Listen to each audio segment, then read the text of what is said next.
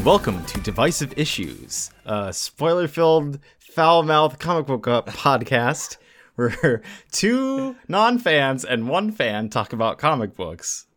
It's actually two fans, but right now, Ryan, our host, is out, and it, here instead is me, Darryl, the non fan. Uh, we're gonna we're retconning Ryan out of existence actually. So it's oh, it's always been two uh, non fans and one fan. So Yeah. We went back Uh, in who time are and you? we rebooted. I'm Phil and I'm a non fan. Uh, I'm Sly, and I'm a fan. Or my No, clone. this, is- this is like the, this is the Ryan list saga. This is going to be the thing that other our fans are going to say we need to retcon. Yeah, so Bring Ryan back. What are you doing? this, this is our lost years. Oh, this, this is appropriate because we're doing our Legacy of Ember slash Thanksgiving. Wh- We never agreed on what we want to call it, but it's the year when one character goes away and we realize what we missed, like Superman a year before, all the different Captain Marvels the year after. Uh, so this year we lose Ryan. So Ryan's retconned out of existence. We're retconning back next time, and we're going to talk Yeah. about uh, Spider-Man. But here's the thing: if we go back in time to try to bring Ryan back, we might accidentally have all of Europe get flooded by Atlantis or something. Uh, that's a risk I'm willing to take for Ryan's sake. Okay, that's that's nice. That's the nicest Yeah. thing you've ever said about Ryan. I, I no, no, flood- it's, I would it's, it's, the ac- no, it's actually it's only parents. If you try and do anything with parents, you you fuck up the whole universe. I think you can just bring Ryan back and it'll be okay. okay.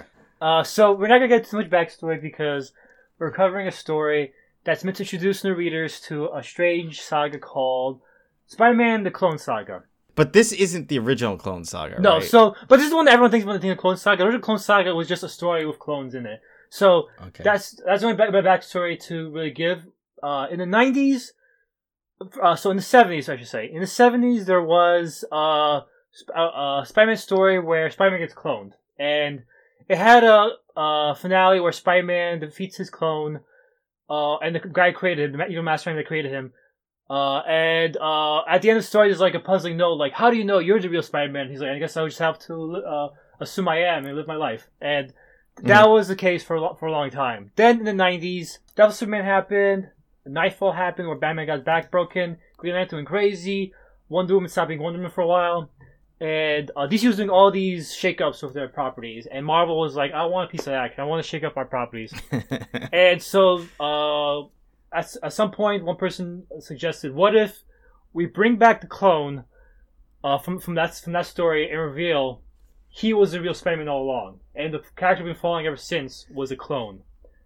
Hmm. And uh, the stories we're covering are meant to introduce characters to this, this the true Spider-Man's uh, backstory, uh, backstory for the most part. Though it, it does get into cloning stuff and the start. so I have Wait, just a real quick what? miscellaneous question.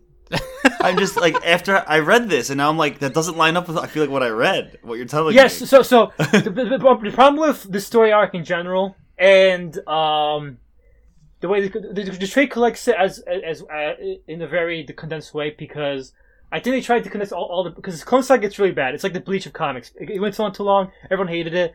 Uh, but uh, the uh, the trades like tried to condense as much of the good material in the early pages as possible. So we're we when we when we're going through this, it's gonna jump from this guy's a clone. This guy's to, to this guy's not a clone. I, I'll I'll point that out when it happens, but uh, uh, we'll get into that.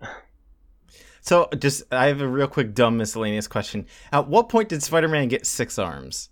That wasn't in the '60s actually, but uh, Okay, Yeah. because when I for some reason when I think of the Clone Saga, I think of that. that's because that's actually so.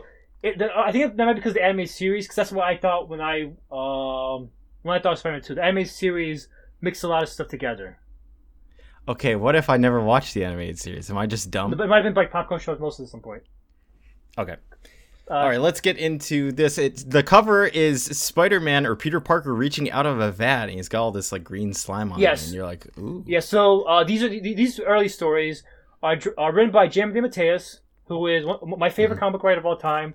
He wrote Ryan's favorite Justice League. I thought you like what's his name, the guy that did the story of uh Captain Marvel going crazy. Peter- He's probably my second, but but Jim DeMatteis, Jim DeMatteis, they both I like them both for similar reasons because they're- they've always been very solid and he never got big, so he never got an ego and never started writing shit like uh, a lot of other writers became famous did. Uh, I really think I, like I think the write the writing in this is so good actually. yeah, I agree.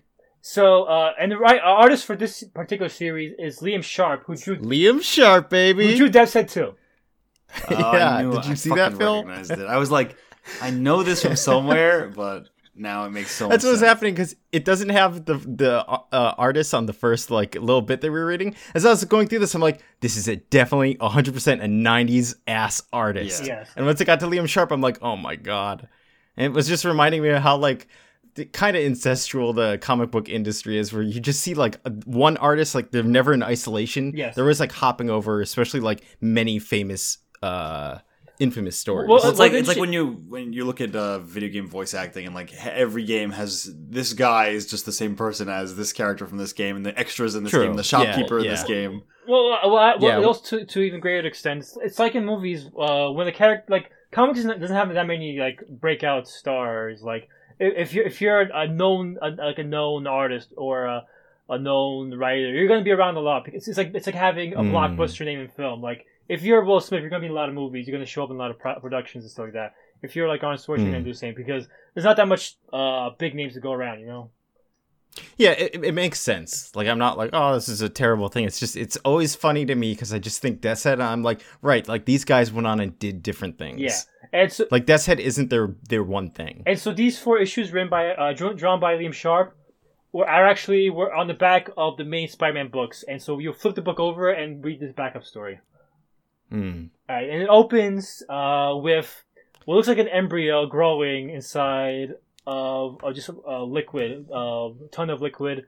Uh, there's a heavy narration: darkness, light, oblivion, life. Cells spin like universes, explode like suns. Chaos becomes order. Formless becomes form. A lot of this whole series actually is very narration heavy more than it is dialogue heavy, Yeah. and I think that's why it what the writing felt so good is because it kind of felt like it was a book being narrated with pictures, like more than it. Yeah, it was c- considerably like I would say like if you're gonna read this, you need to go into it wanting to read a story, like actual prose. Yeah, it, it the dialogue is pretty minimal, and it, the, the the inner monologue that's true. Yeah, of the characters is more important in almost it's, all it's of these. very prominent. Yeah, Yeah, so as the as uh so basically it's broken up to many tiny panels. And you see this embryo grow into basically Peter Parker. You, you can tell it's Peter Parker. Uh, narration says uh, uh how he's growing toward the, an, an answer to the extraordinary des- destiny. The only question: Who am I? yeah, and that's, so- how, that's when he comes out of the pod or the vat, and Yes. he he like wakes up for the first time. yeah. And Commissioner Gordon's sitting He over looks like Commissioner a Gordon. computer. So uh, yeah, so we actually saw his character before. I pointed him out and said, "This guy's a supervillain." When we did the the Really? Stan Lee Spider-Man uh, story, I said, "This college professor is actually a supervillain." You guys are like, "Fuck you, Slack comics are dumb." But now we get to see the payoff of that fucking story arc.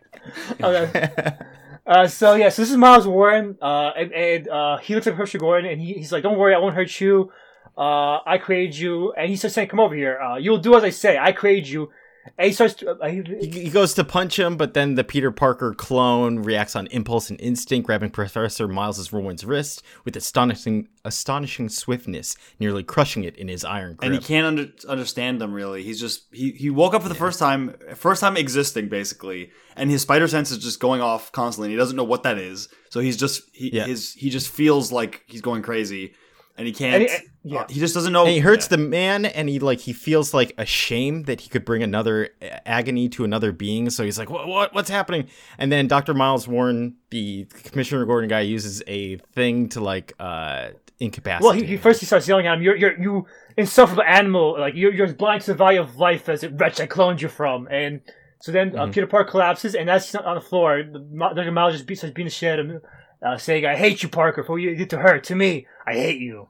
And so uh, basically, this becomes the clone's life for a while, getting shit beat up So- by Warren. I have a question because uh, this doctor, Dr. Miles, is a pretty significant character. Like everything he does here, he kind of like starts off this whole clone saga we're going on. Yes. But it never explains why he hates him. He just like P- Peter Parker had done something to him, and like because this is a pretty severe revenge fantasy that he's planning out. Yeah, I don't. So that's why I wanted uh, you guys to read it as is because I want to see if you guys could catch on what's going on.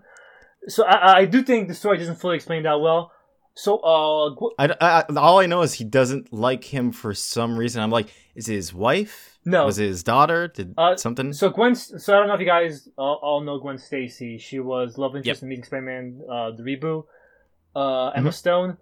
Uh, Gwen Stacy, like by most accounts, uh, is uh, by most like considerations is the true love of Peter Parker's life. Uh, like Mary Jane's who he got stuck with. Uh, well, that's like that's like the lost love of his yeah, life. but no, but like, but like whenever they have like, uh, Peter gets into a fantasy world, he's he's with Gwen Stacy. So like, Mm. which is why I find Mm. relationship with Mary Jane very interesting because they're kind of like uh two two flawed people like who ended up together, which I think is more interesting than the ideal uh romance that Gwen Stacy. like a Superman Lois. I mean, Clark actually had Lana Lang before this. But like, but like Lana, like he always loved Lois more. Like Lana was just his Yeah. first love. Like, but Peter, everything seems to indicate Peter loved Gwen more.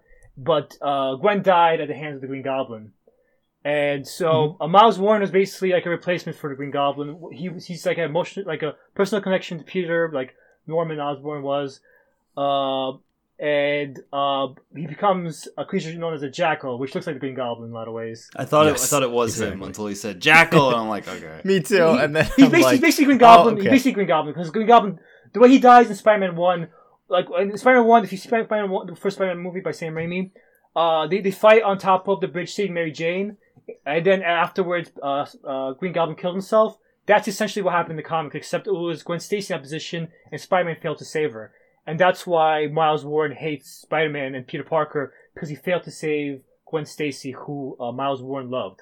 Okay, so he loved Gwen too, and he felt like Peter failed him, and then he just somehow became Green He Goblin. basically went insane. He 2.0. basically just went insane and developed a split personality, which is what I think that's the other thing too. Like it'll get mentioned later, where it's just like they mentioned that Miles Warren is struggling with like an internal like persona, like the Jackal and Warren himself. Yeah. And I never got the feeling he just seems like really mad all the time here as the old man. Like I never got the feeling that he was torn in Yeah, that is one thought because Peter says like uh, he knows Miles is a good person, and that's where it comes in. Yeah, where I'm like, I don't know. I, like this old man right now, he like drugs him, he locks him in a cage right now, and I'm like, is this a good person? yeah, so like that's that's the one thing because they're going off like the the audience's familiarity, the, the comic book audience's familiarity with Miles Warren as Peter professor, That's true. but they don't clarify enough in the story that the clone will feel that way about him, that he's Mm-hmm. he's sort of be- he's just a piece of shit to Peter Parker, and he keeps Yeah. keeps drugging him and hitting him.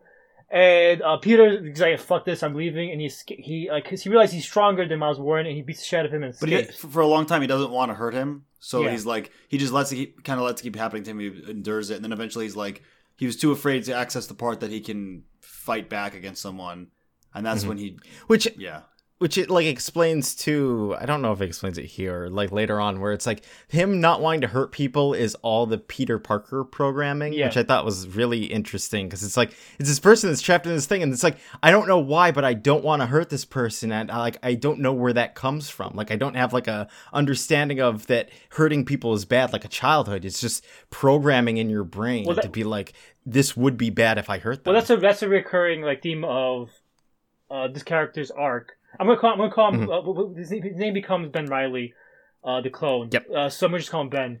Uh, uh, ben um, struggles with the fact that he has all these memories of like how to be a good person, stuff like that, but they're all just programs in his brain. He never actually lived through his experiences. He's just being told that's how he's supposed to live. And throughout the story, he's trying to fight against his programming, but he can't because it's uh, it's, it's too ingrained of who he, who he wants to be. it's also it's, Mhm. the, the- it's hard, like hard to because we're skipping so much of this just talking about it, but like it's it's just done well, like because as he's getting beaten. He, the part of him inside that makes him not want to hurt people also is the part of him that says that humans don't deserve to be treated this way and i'm a human too and that's why i, I have to get away like no person should ever be treated like this I, I like this as like um as he's about to be drugged again and Miles says, um, soon I will send you out into the world as Spider-Man and- and you will be so firmly established in that identity that you will never even recall that any of this ever happened. And then the narration comes up and this is Ben thinking this. The words or not Ben thinking this is about Ben.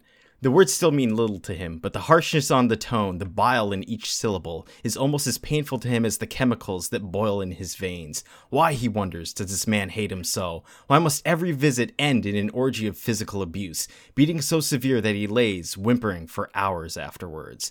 And it's very evocative, and it's like, especially because it just throws you right in here where you don't even know what's going on. You're just as clueless as this guy, Yeah. other than just like, this is Spider Man. That I, I found like this this arc very compelling because this is like a almost like a horror story where it's like what do you do if you just wake up and you're a clone of Spider-Man but And you're being you don't know who tortured. Spider-Man is And, and he's, yeah. he's literally crying, beating the door down, saying, I'm human! I'm human!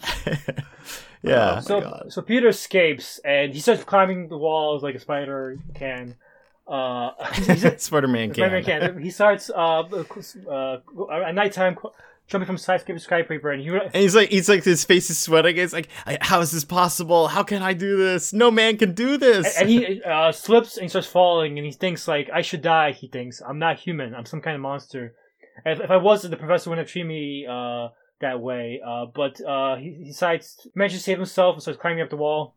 And He this like can't you- not say, like his spidery sense like just forces him to reach out his hand kind of and save himself. Mhm. It, Yeah. A lot of this is also reminiscent of like Frankenstein, Frankenstein Yes. monster stuff, where like Very much. he Oh, he, he's like created and he doesn't understand the world because he's new to life and he's being beaten Uh-huh. by his creator and he's just like running from this like I don't know what to do and he's stronger than the creator but he like doesn't use his power that way because he just he, he doesn't know he's like a like a, a naive kid kind of in, in the fact that he Yeah. he hasn't existed yet. Um, So, so then the, the jackal shows up, and he looks like the Green Goblin, like like like like exactly. yeah he's a green goblin with a jetpack And so jackal is just Green Goblin without any of the purple stuff on his costume. But it looks he looks a little more like realistic, and this was one of the things like I kind of didn't like is like I like you couldn't tell if this is a suit that he wears or if he somehow turns into this guy. It's, looks a like- suit. it Uh, doesn't look like a suit at all. It looks like Yeah. yeah, it looks too realistic. Like the face especially looks too Yeah, that's a that- realistic. that's a problem with Green Goblin in general. Uh, that's why when the movie they gave him a plastic mask, but when they were doing like tests for it, they wanted to give him like an artificial face on top of it, uh, which I think they should have done. But it it, it is a weird Mhm. concept that uh, this guy will go crazy and put on this realistic uh, Halloween costume and do stuff. But yeah, and the fact that it has like its own set of teeth and stuff. yeah, it's it, it's it's weird. But uh, he starts. So Peter Parker starts fighting. He knows. Uh, he says, "Oh, this is this not Peter Parker, Yeah. Ben Reilly, Ben Reilly." So Ben Reilly knows that this is uh, or is it Peter Parker? that's what I was like. Uh, like when you're like, this isn't Peter. This is. We'll, we'll I'm get like, into. Well, okay. It's gonna get enough. It's Yeah. gonna get enough confusing if explaining it as we. go. We'll, I'll explain at the end mostly for the most part because it's gonna get confusing already. All right, so Ben starts fighting. He knows like Jackal is a bad guy uh, deep down, so he starts fighting the Jackal, saying must have been the Jackal that caused this, not Miles Warren. And like he even knows to stay away from the claws as he's fighting because he the the tips of the claws are drugged. And again, the knowledge seems to erupt fully formed from some unconscious pocket. Yeah, And then he to avoid the realizes, claws. uh, he, he while he's fighting, he's like, I'm not a maybe I'm not a monster, maybe I'm I'm more than a man, but I'm not a monster. Like I, I'm you know a superhero basically. He like has that in him where he's like, I have this power that I can use. Mm-hmm. Great responsibility. Yeah, that's gonna come up a lot where he he constantly feels like I have he feels the hero the superhero like in his blood in his DNA. yeah. Mhm. So uh, he's about to start beating like uh, Miles Warren to death. He want he wants to stop, wants to uh, uh, make his uh, them proud, but he can't. After all this happened, if only they, whoever they are, could be here for him, help, help him out, uh, help him find his way to. It's because he's, he's thinking the, the people he's talking about in that narration. He's thinking about uh, Uncle Ben and uh, Mary Jane and Gwen, and he he doesn't know who they are, but he like feels this attachment to them. Yeah. And he's like, the violence that I'm doing right now would appall them. I know that, even though I don't Mm-hmm. know who they are. But then Gwen Stacy shows up and says, "I know you're not a killer. You're the kindest man as ever lived." And, they, and it says how um, if asked, you couldn't tell her, you tell you her name, nor she could she tell you his. But each knows they love each other, cherish each other more than life itself. And Peter stops us walking towards her, and the embrace, which gives Green Goblin the opportunity to hit him, Peter Parker with his claws from behind and knock him unconscious. Yeah. and then he ta- takes two of them as the police show up and flies off with them. Yeah, he does like the dumb thing as the police are coming after him. He's like, "What? Are you gonna jump off the roof and fly away with- after me? I don't." And that's so. it's funny because he this is like a very grim story, but Jackal is written like he was in the '60s, like very, Pretty campy. yeah, Yeah, very, very like I'm haha, my work is not done yet. My plan will be hashed, haha, and he flies away. Yeah. Mhm. Uh, so then the oh, uh, cuts to uh, Peter uh, putting on, or Ben putting on Spider-Man costume. Uh, and the title's now "Who Am I?" As he yells it out Yeah, loud. and then and then we get an Evangelion ask sequence of like the uh, Ben's being interrogated by Professor Miles Warren, and it's like showing all these like other people, like the faces of everyone around them. That face And of Miles like- Warren, half him, half Jackal, looking so evil and down at him is crazy. It's a it, it- he looks so evil. How can this guy not be evil? it's the jackal side of him. yeah, the Jackal being released. So and they're basically talking to him. It's like, remember this? Like, think about like uh, Uncle Ben talking to you, like when he was a little kid, and when he had heard how his like parents had died, and he's like, "No, I won't listen." But then he's like inserting himself into like uh, little Peter, and then he's running away from Uncle Ben, saying, "It's my fault that they died." And like the jackal picks him up. It's very like you could see it like a very surreal sequence in like a movie. Yes. like how quickly it's moving from scene to scene. Yeah, it's obviously some kind of like inner torment that he's watching all these traumatic scenes Yeah. from his life where um he has first his parents die and then he blames himself for that and then Uncle Ben dies and that's his fault too. So And Aunt May is even saying, Why, Peter, I loved you so much. Why did you let him die? And the jackal's like, Answer that question, Peter. with his tongue sticking out. yeah, and Jackal says like, uh, you want some, you want some to understand and control the situation. That's why you always blame yourself for when things, these things happen. And all slowly, like all of his, fam- his family in this uh, dream sequence tell him, we, we forgive you, Peter. It's not your fault. And uh, Jackal says, "No, it is your fault. Fuck you." And Peter says, "No, you won't confuse me with your lives anymore." He's just fighting back against the Jackal. And Miles Warren in real life, uh, outside of this dream sequence, real Miles Warren is like, "Yes, like Like I all according pushed- to Keikaku, yeah. yeah, I put I, Yep.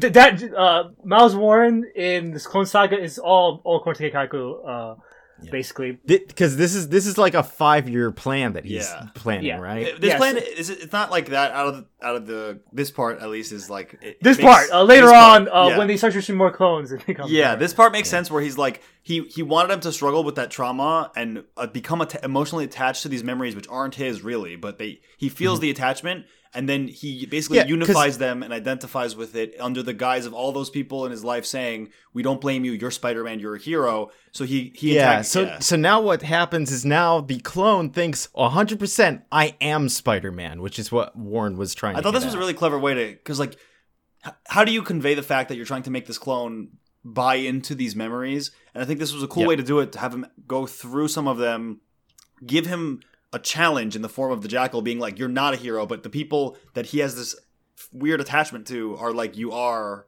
you know what i mean and he, so he had he Mm-hmm. Yeah, he, start- I agree. he starts to really identify at his core that his identity is spider-man peter parker and So- I so thought that, that- it was really clever i thought Yes. So, Yep. uh, the way so now uh, uh, uh, Spider-Man wakes up. First, he wakes up and Miles Warren drugs him again in a really pointy sequence. Then he falls asleep again. He wakes up in a baseball stadium. Well, this is Ben. Ben Reilly wakes up. Yes. And Ben Reilly wakes up in a Spider-Man costume with uh, Peter Parker next to him, and they both say, "Who the heck are you?" And they're both in a baseball stadium now, or, or uh, I think it's, I think it's the college stadium from Peter's college. It's Shea Stadium. This is like that. It's like the the meme uh, where both Spider-Mans are pointing at each Yes, other. exactly. It is- Oh yeah! Oh my God! It is. so, the, so this is where uh, so this is like an homage to. Uh, no, I'll, I'll get. I'll, I'll, I'll stay for the end. So it's very confusing. okay. Okay, so Sure. uh, basically, then it tells a narration of basically what happened during the original uh, Clone uh, saga from the seventies. Uh, Peter and Ben started fighting each other. Uh, both saying, "I'm the real Spider-Man. Your trick is you're part of." Wait, the, can, can you clarify the timeline here? This is. What do you mean? This is the original? this is the original '70s story arc, but but in, in Marvel timelines, five years ago from Okay. from the from the modern era. Okay. But So- 'cause so Marvel, Wait, wait, wait. Okay. So they didn't do a time skip after this story was done. This was all just. This is a flashback. This is all flashback to the 70s stuff to tell new readers more about what Ben's backstory was. Oh, I had no idea. Okay. Yeah, because I, th- I thought this was part of like a '90s actual arc. no, this is all back. This is all, in, like I said, it's, it's in the, it was in the back of the comic. You're reading the main Spider-Man comic. This guy Ben shows up and sho- Oh, if, if anyone's like confused why why me and Phil are just like, what's happening here? It's because after this is gonna happen, we're gonna skip ahead five years, but it's gonna be told f- like retrospectively. So it's like five years ago this happened, and the five years ago this happened takes place after this story. Yeah. yeah, So we thought this was in the present, then it jumps ahead, but apparently this is in the way in the past, and then it'll just jump ahead a little bit, but still talk about the past. and, and and to make matters worse, uh, because like I said, this was all these stories were not meant to be bunched together. They just were for the trade. Uh, these were all written at Mhm. different points in the Clone Saga. At different at different points, we decided different things about the, what the, what's, what's continuity and what's not. Uh, so Yeah. as far as we are now, Ben's the clone. That's what the story is written. That assumption. Ben's the clone. And so Yeah. uh, ben, ben, Peter and Ben fight, and meanwhile the the uh, uh, the Gwen Stacy, uh, which I forgot to mention. So this was not the real Gwen Stacy. This was Gwen Stacy's clone. Uh, uh, uh, Miles Yep. cloned her first in order to get her back, and she basically appeals to Miles' Warren side of him. Because let's be real, if you have a cloning machine, you're probably gonna be cloning a lot of people. Yeah. Especially if, if you're Why not? traumatized by the loss of your uh, like obsessive love, that you're just gonna clone her. I guess. Yeah, this student that you love. Yeah. Also, so- I will say, I this is the type of comic story in concept that I I you know always make fun of. Where I'm like, fucking clones everywhere. Everyone's a clone. Everyone's a clone. But I like that that that intro waking up of the clone was very well done. Very well executed. I, I and I also think on top of it, the thing is like this is my first experience with the clone saga. If you told me Spider-Man has one clone that is just like has been cloned from him that's been programmed to think he's Spider-Man to fight with Peter Parker, I'm like, I buy into this. Of all the comic like bullshit, I'm like, this I can buy into. Although I'm also like, why aren't there more like clones running around if like this dude can make a cloning machine? Yeah. But like Reed Richards, the smartest man in the also, world, the can't fact or that doesn't. like how, he clones them, but they're not just genetically identical. They have their memories. I'm like, how did that work? But whatever. Yeah, that that's true. So Yeah, well, that's a fair that's a fair argument. That's always a weird thing about clones and stuff. But Yeah, but Well, but again- again, it- the execution here for me was so well done that I'm like, I don't, actually don't give a shit that this is like kind Mm-hmm. of weird. That like it, I I can understand when you guys, uh, you and Ryan in particular, are like, yeah, this sounds crazy that this guy ran on a treadmill and punched his mom or whatever, but it's in in in execution, it's good. This is one of those times I'm like, this was really uh, well done, and I was very invested in this dumb shit. I feel like Phil references Flashpoint as much as I reference Nemesis. it's because it's That's so just- dumb. that's, that's his brown mirror of stupid. But so yeah, so Yeah. the clone Green Stacy basically appeals to Miles Warren's human side, and basically comes, he comes to his senses for a moment. And the plan was uh, the two Spider-Men will fight while uh, Ned Leeds, who is uh, for some reason uh, the fat Asian guy in the Spider-Man movies. Uh, uh, oh yeah. but in the comics, he was a Peter Parker mirror. He he was, um, but that's not important. I'm not gonna get into that. Uh, but basically, Mirror? he was he, he was in, he was in danger. He was he was put next to a bomb, and so the point was that the Spider-Man were fighting who, who gets to save Ned Leeds. But Miles decides, no. Uh, now that I'm, I'm back seeing for a second, I'm going to save Ned Leeds. And basically, an explosion. Uh, he frees Ned, and a bomb goes off. Uh, looks like the Jackal's dead. And then, uh, in the explosion, uh, it looked like the clone was there too in the original story. And Yeah. so Spider-Man threw the clone's body in the smokestack, not knowing he was still alive, which was a big thing to do. Uh, Check for the oh, pulse, Spider-Man. that's why the burns. yeah, so he wakes up. So the clone wakes up in uh, smokestack, and he's like, "I gotta get back to uh, Aunt May. She must be worried about me. I gotta get back to Mary Jane." And he goes back and he sees uh, Mary Jane in another Peter Parker's arms, and he says, "This must be Miles Morales' real plan to have this clone steal my life from me." Like, Mhm. and he's about to go enter and confront him, but then uh, he re- uh, he says, uh, he has like a, a an explosive pain in his head as soon as he a psychic explosion that s- started at the roots of my being and radiated up and out, ripping through every cell in my body. What is it? Krakoom! The lightning strikes. I'm the clone. And, and he says, I threw a tantrum, I kicked, I screamed, I wept, I howled, I prayed. Um, an unman, haunted by recollections of an unlife. I prayed there in the rain for help, for even this uh, shred of hope. Because I knew I had what I had to do: collect my memories, pack my b- bag of programmed lives, and leave. Leave Mary Jane, leave Aunt May and Mary Jane, the Bugle and ESU, my friends, my enemies, myself. Peter Car- Parker was alive, but I was dead and buried. And somehow, in the long years of wandering ahead, I was going to have to resurrect myself. But first, I needed time to grieve and mourn. And it just Poor shows Spider-Man. rain falling on, on Spider-Man. he's just as- crying in an alley. It, it's it's really well done because like it, it really does. It's great that you have his perspective. He's like, I'm gonna go home to my wife or whatever, and like you're like, wait, I, this isn't my life. Like that is literally I I have the attachment and love for all these people, but it's mm. that was never me. And like Yeah. I wasn't the person that formed these bonds. I just have the memory. yeah, and that's like. Yeah. I can't And- imagine what that is. and like. I was really invested, uh, partly because I'm I'm writing a book at least similar with the yourself versus yourself kind of stuff, but it's also because like where do you go from here if you have like this clone that's like I'm attached to all these things and I have all these memories, but this isn't my life. Like what do I do? And I'm like, yeah, what do you do? Whereas the, like the comic book stuff of like, oh, I'm an evil gangster and you're never gonna stop me, Spider Man. Like that's never interesting to me. Whereas with here, it's like I have no idea where you go from here. It's like the cheap artist, like the writer thing to do is, oh, the clone blows up and dies. That way, Spider Man that lives was a what we happy did in the life. seventies. Like, what do we do with the clone? He fucking Yeah. dies. Whatever. Yeah. Whereas here, it's like, what would Yeah. you do if you were a clone but still alive? It is crazy too, because like it, it, I don't know how you're you're not just traumatized for life forever. Like, because Yeah. like, how do you ever let go of those attachments? And that's what a lot of this story ends up being co- upcoming, which is like why I thought Mm-hmm. this was so good because like it, you don't want to fuck up the, yourself's like your other self's life and and Yeah. like take it from him, but at the same time you're like, but I this should be mine, but it's not mine. It's just it's just Yeah, it's both it's both like a conflict of like he kind of does want to kill Peter Parker and just replace him, but he also has the like morals of Peter Parker. It's one of those things where we had complained about during like the Captain Marvel stuff, where it's like the other universe self comes over and they're always like a psychopath murderer that Yeah. has no morals or stuff. Whereas here you see him constantly struggling with the morals, even though he has like nothing to rely on anymore in his life. It's like if I died, no one would miss me. It's like why not just kill Peter Parker and do this? But he's constantly fighting back against that because he knows it would be wrong. yeah, and he tries. Well, we'll save that for the next. part. Yeah. All right, so now we're getting to the next uh, series of backup issues. The Parker Legacy. Yeah, Legacy. this one is written by J.M. DeMatteis again, but the artist is now John Romita Jr. Um, John Romita Jr. Uh, if you read only his newer stuff, like a lot of people say he's shit, uh, but uh, when you have him with the right inker, I think he's one of the best. I think he is the best Spider-Man right, artist of all time. Uh, and th- I think this is a, uh, especially when we get to last year's, is a really good example of what a great inker can do for his pencils. I, I think like his form is really good. It's one of those things where like when I was looking at Liam Sharp stuff where I'm like, you're really good at drawing like jackals and monsters and grinning evil guys. When it came to like like maybe like women or regular looking dudes, like he just he's incapable of doing it.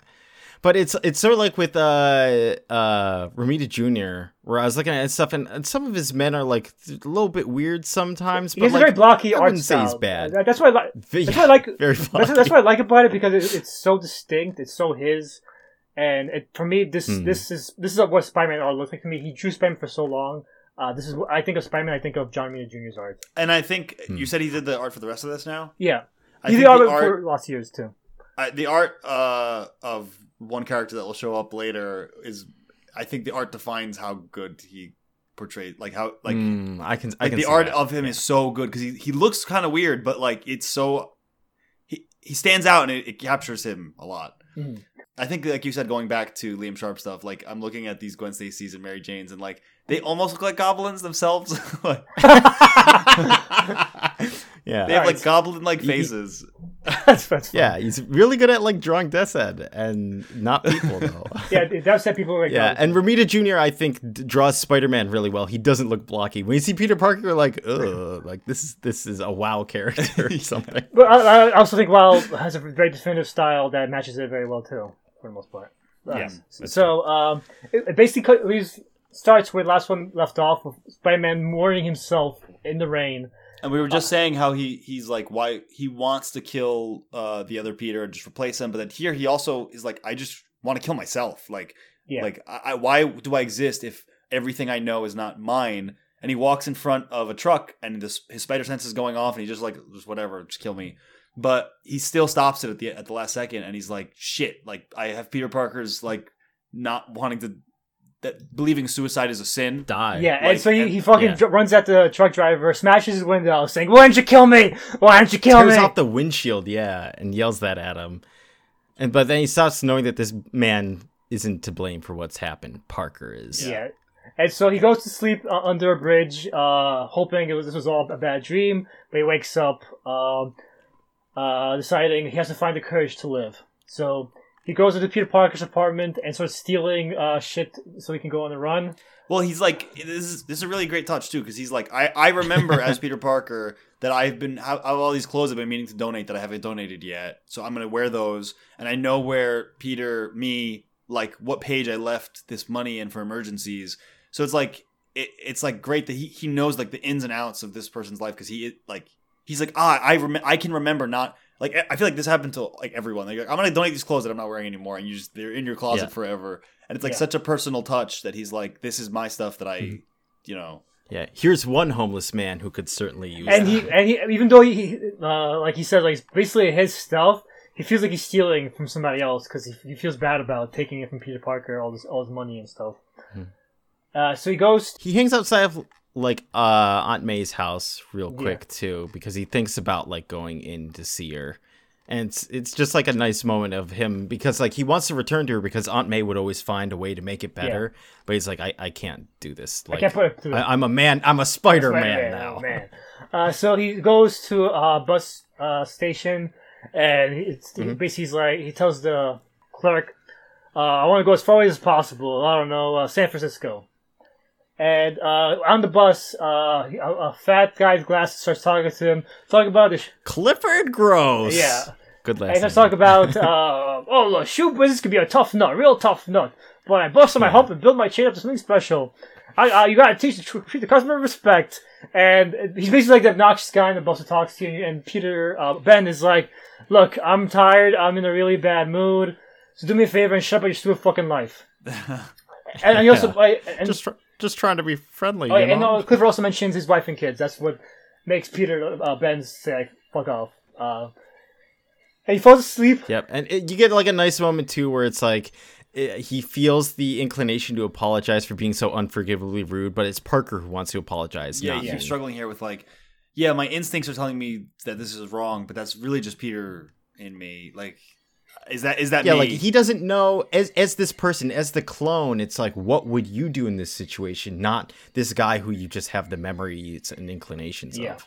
And P- Peter, uh, Ben, God damn it, Ben falls asleep on the bus, and he has a dream where all Spider-Man villains are like, "Get up and fight us, come on!" Uh, and so uh, Ben as Spider-Man starts fighting them, and then Jackal shows up saying, "What are you guys wasting time fighting this goddamn uh, th- th- thing for? It's not, it's not really a man. It's a, it's a Pinocchio. Look what's underneath the mask." And he pulls off. he takes off the mask and then it's uh, Peter Parker's face. He's like, Jackal, no, please. So he's like, it's human. It's it looks like a human, doesn't it? Sounds like one, but look what he really is. Then he starts ripping off his face, and there's just nothing on. he's a face of zero. absolute nothing. Of, Failed experiment. yep. And uh, Spider-Man falls, falling down like a vortex, uh, begging for Yeah. Aunt May. And, with and as much value as a lab rat, and Yeah. he's as he's falling in, he's like, "That's not true. I'm a man." Uncle Ben, it May, tell them, please. And they just look down, kind of Yep. like disapprovingly. And- but then he wakes up on the bus and it's the screaming of a bunch of passengers and it's like Spidey senses going off and it's because the bus in the rain is now veering off the road. Yeah. And so he has like the inclination where it's like I should I should act as Spider-Man like I need to do something I need to save them but the clone himself would rather just see the nightmare just end here and now with everyone. Yeah, he just wants to die at this point. And so Here's he, a question: Would he die in a car accident? No, right? Probably not. Because he's like, if the Hulk can punch him, I'm like, you don't die in car accidents. That's true. That's true. But- this is one of those things where, like, I was so kind of like interested in the story. I wasn't No, I thinking know. too I- much about I- like the fact that he could. I punch. didn't think about Yeah. that while yeah, you're it right either. though. He wouldn't. He wouldn't die here. Because even probably. if the truck hit him, he wouldn't die. But it's like, uh, like how do you Yeah. kill yourself as fucking Spider Man? And so he, he basically Yeah. like stuck like, do I save the bus for now? And but Mm-hmm. luckily the bus driver manages to get the bus on course and get him off road. But they, they blew out a tire in the process, so everyone on the bus has to get off uh, and go to a nearby hotel. Yeah. And I like this because I was so ready for the like I was looking out for all the comic book tropes. So is it like Sly where you read manga and or like shonen and you're just waiting for all like the shonen tropes to come in. You're like, ah, whatever. Like I was waiting for him to be like, I even though I'm a clone, I'm still a good, decent person. I was waiting for him to stop the bus, but he Yeah. doesn't. He just sits back and lets this struggles, happen, but and then in like the end doesn't save save the bus. Yeah. yeah, and I like that kind of like seeing that struggle in a character where they don't do the right thing when the right thing comes up. Yes. Uh, so then, uh, uh, everyone else, go, everyone, everyone else on the bus is going towards, towards the free hotel. A hotel offered to give him a free room, but Ben is like, "I'm just going my own way." But uh, uh, Clifford Gross is like, "Hey, you're going the wrong way," and he's like, and then he's like, uh, "What do you want to go around in the highway on a rotten night like this for anyway?" And Ben's like, but wants to tell him to piss off again, but he's like, "Okay, I'll, I'll go with you." And so then he starts telling me about the the. Um, he starts, they start talking at the hotel, and uh, they're at like the bar inside the hotel and like uh clifford gross is like you know you're hurting buddy. You know life turned around bit you on the butt. I understand because like i'm like you you know. But the wife left me. The kids decided i'm the biggest yutz on two feet and his business has been running into the ground and spider-man's just like angry and drunk and he's like and, and he says, but he says like, um, oh, I thought you were this, this uh, big man, but Gross is like, nah, I was, I was like playing all that stuff up. I talk big, but I'm just a big, worthless nobody. Sometimes I think if I just disappeared from the world, it'd have no impact. No one would notice, no one would care. Stupid, huh? And and Ben just knocks over his chair, saying, "Not stupid, little man. Not stupid at all. Cause you're right. You are nothing. A shadow of a man. Faceless, worthless, useless. So why don't you do it, huh? Why don't you just fucking disappear and never come back?" And he starts breaking. kicks over a Yeah. table starts And throwing it's obvious, like furniture he's around Like, he's half, mostly yelling this at himself, but he's taking it out on Clifford Gross because he sees himself in there. He's like, "Yeah, you should just disappeared. Like I should too." Yeah. Yeah, but then And even the bartender pulls a gun on him because he's like, "All right, like you've had two beers, get out of my bar." And then he like grabs his arm and starts twisting it. He's like, "Ah, my wrist!" He's Ben like, starts "You have doing- no idea Ben- what I'm capable Ben starts of." using his uh, Yeah. powers to break his wrist, and he basically he uh, uh he stops and uh ru- he- before he does anything serious and runs away um with the, the bartender in pain and uh, uh uh Mr. Gross looking very confused. He's like ashamed here. He's Yeah. like, "Why do they have to call me from someone who feels ashamed every time he hurts someone?" Yeah, yeah, someone that doesn't drink. Yeah. oh yeah, Ben- too. So he's like super drunk too. yeah and so he's like uh uh, the the bartender probably called police on me. I gotta go now. But uh, as he's walking through the hotel hallways, he starts Spider Sense is going off, and uh he kicks down the door and sees Thinking that it's like a villain, Want- like Electro want- or Kraven or Doctor Octopus. He wants But- it to be one, and so he can spew his pain at that per- person, feed his rage to Mm. them. But no, it's Clifford Gross Yeah. putting a gun to his mouth.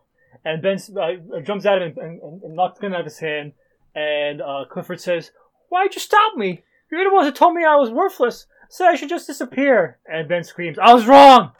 I was wrong. And he says, Okay, you lost it all. Maybe it's a blessing in disguise. Maybe that means you get to start over again from scratch, build something better. Maybe it's not the end of your life, but the beginning. And uh, they basically talk until morning comes. The uh, they meet the bus. he he gets back on yeah he gets back on the bus and clifford's like you know what i'm gonna go see my kids i'm gonna try and convince them not, that their old man's not such a big yutz and uh, he has he has um, uh, Ben what he's gonna do, and Ben says, going back to the question, but going forward, I might have some possibilities. And so they, they say goodbye, but uh, Clifford says, "Wait, you never told me your name." And uh, uh, Ben yells it out, but they can't hear over the sound of the bus um, uh, motor. Uh, but uh, he says, uh, "This is the first time he says my name's Ben, Ben Reilly, Ben for Uncle Ben, and Reilly for May's maiden name." And, and basically, this is going to be his new identity going forward. yeah and so um this to me is like the the the midsection of this tale. And I, I was really enjoying like i was i was feeling ben's pain. I like that this character was like birthed from nothing and like i had a struggle that i really i, I didn't like understand it because you can't know what this is like but you you feel bad for you're like man what would you do if you woke up and you had like no life? And it was really interesting and cool. And then now we're gonna skip ahead to what was it like three years later? Yes. And now we're gonna get into like way more of a comic book story where I was like, oh, Really? I, I thought I, really when like. you say comic story, it is very gritty. This is a very gritty fucking comic. That is that It is, is that gritty. is a It is very gritty. mis- miscalculation. Darryl. I'm protesting that right now. This is what this this Okay. is like a Strike fucking, it from the record. this is like Daredevil season one. You're gonna say Daredevil season one is all comic book bullshit. a, a little bit. That is. A It little is, but but not like but, not, but, but you, times. you act like you can't you can't say comic book bullshit all of it. Like there's a difference between a very gritty. It's not. Uh, I didn't say all of it was. but it's a, it, this is a very gritty, down to earth story. There is very there's no costumes involved in the story whatsoever. There's no super villains. It is all just. Uh, But but there is villains, and for me, I'm way more interested in what if what would you do about yourself if like you hated yourself, kind of a thing, rather than like how do you uh you know rectify this along with there's a mob boss controlling. So the how, so, how, so how do you uh, not get what makes Kaine so great in the story? Then that's what Kaine's. That's what I thought too. I'm like, Kaine. Kaine is great. I like Kaine. He's Kaine, Kaine interesting. said, all, Kaine said like- off Mike that if Kaine died, he wouldn't give a shit. So I'm like, fuck you, Darryl. Okay. Uh, so No, I said I said he should have died. We'll, we'll get no, into it. Kaine, Kaine should live forever. Marvel keeps trying to kill him off, but fuck Marvel. So, uh, like I said, uh, this is what I mean when uh, when I said uh, Romita does really great with great inks. Uh, so the, the inker for this comic is Klaus Janson, and it might seem weird I'm pointing out the inker, but Klaus Janson is one inker that is so famous that he's like the only inker people can name off the top of their head because uh, Huh. Frank Miller's Daredevil, like the Daredevil. Uh, speaking of Daredevil season one, that's basically based off Frank Miller's Daredevil. But when people talk about uh, his Daredevil, they don't talk about Frank Miller's pencils. They ca- they talk about Klaus Janson, uh, inks, which tells you a lot about how good of an inker he is. That I could see this. This was actually giving me a lot of Daredevil season one vibes. Yeah. a bit like going through it. so So it's like it's like that gritty noir crime drama where like Yes, as very as, noir. as the it starts, it's like uh, it's an interstate in Salt Lake City, crowded traffic. You know, it's like it's very uh, noir style and in so a good it way. op- Mhm. Yeah, so it opens with uh, more uh, car accidents as a truck driver uh, uh, has a heart attack while driving on a rainy road. But and this time Ben decides I'm gonna save this truck driver, and he he manages to grab the wheel, uh, keep him from veering off the road, and uh, pulls the uh, driver uh, out of the car uh, as the truck crashes anyway. And he get- starts. Re- yeah, he saves the car that it was going to crash into and gives the guy CPR. And he's And just saying, "You're not gonna die. You hear me? You're not gonna die." So this is already clearly a very different Ben than the last story, where he's uh, now in more into. He's Uh, got long hair now. He's got a big jacket. Yeah, it's it's one of those where he's like he's he's found his place as the, the drifter. Like he even says like I'm a dri- I go from place to place. I'm like a loner, but he's very much about committed to saving people when he like runs across them. yeah. And so and so he calls uh, himself the Jack Kerouac of the Clone Saga or something. uh, so and so he, so he goes from uh, with his long hair and motorcycle. He drives from place to place, drifting. And so in the narration, he, he, this is all uh, past tense now, like Darryl suggested in the beginning. And the important thing is uh, that now this happened later in the actual canonical Clone Saga. The story was released later, and by this point, they they had a twist. Peter, the Peter we know all along was the was the clone. Ben was the real uh, Spider-Man. When they fell unconscious during that Jackal fight, they switched spots. Uh, I hated that they told me that this was the real one because I would have liked that throughout this. There's two people who don't know exactly who they they think that they know who's the clone and who's not, but I wish that I didn't Uh, know yeah, I- too. Yes. But Phil, what if you don't know? I, still So- don't know really. But- and- and the funny thing is, uh, you you still read, you still got the same same uh, sense because they were wrong, and they're wrong in the story. It turns out Peter was the real. Like it's it's good. it gets Oh, confusing. okay. It gets confusing. That is isn't isn't there three clones and Peter's like the real one, and then this story's about two clones. There are four name clones, and there's an army of clones that show up for like a, a, a one story arc.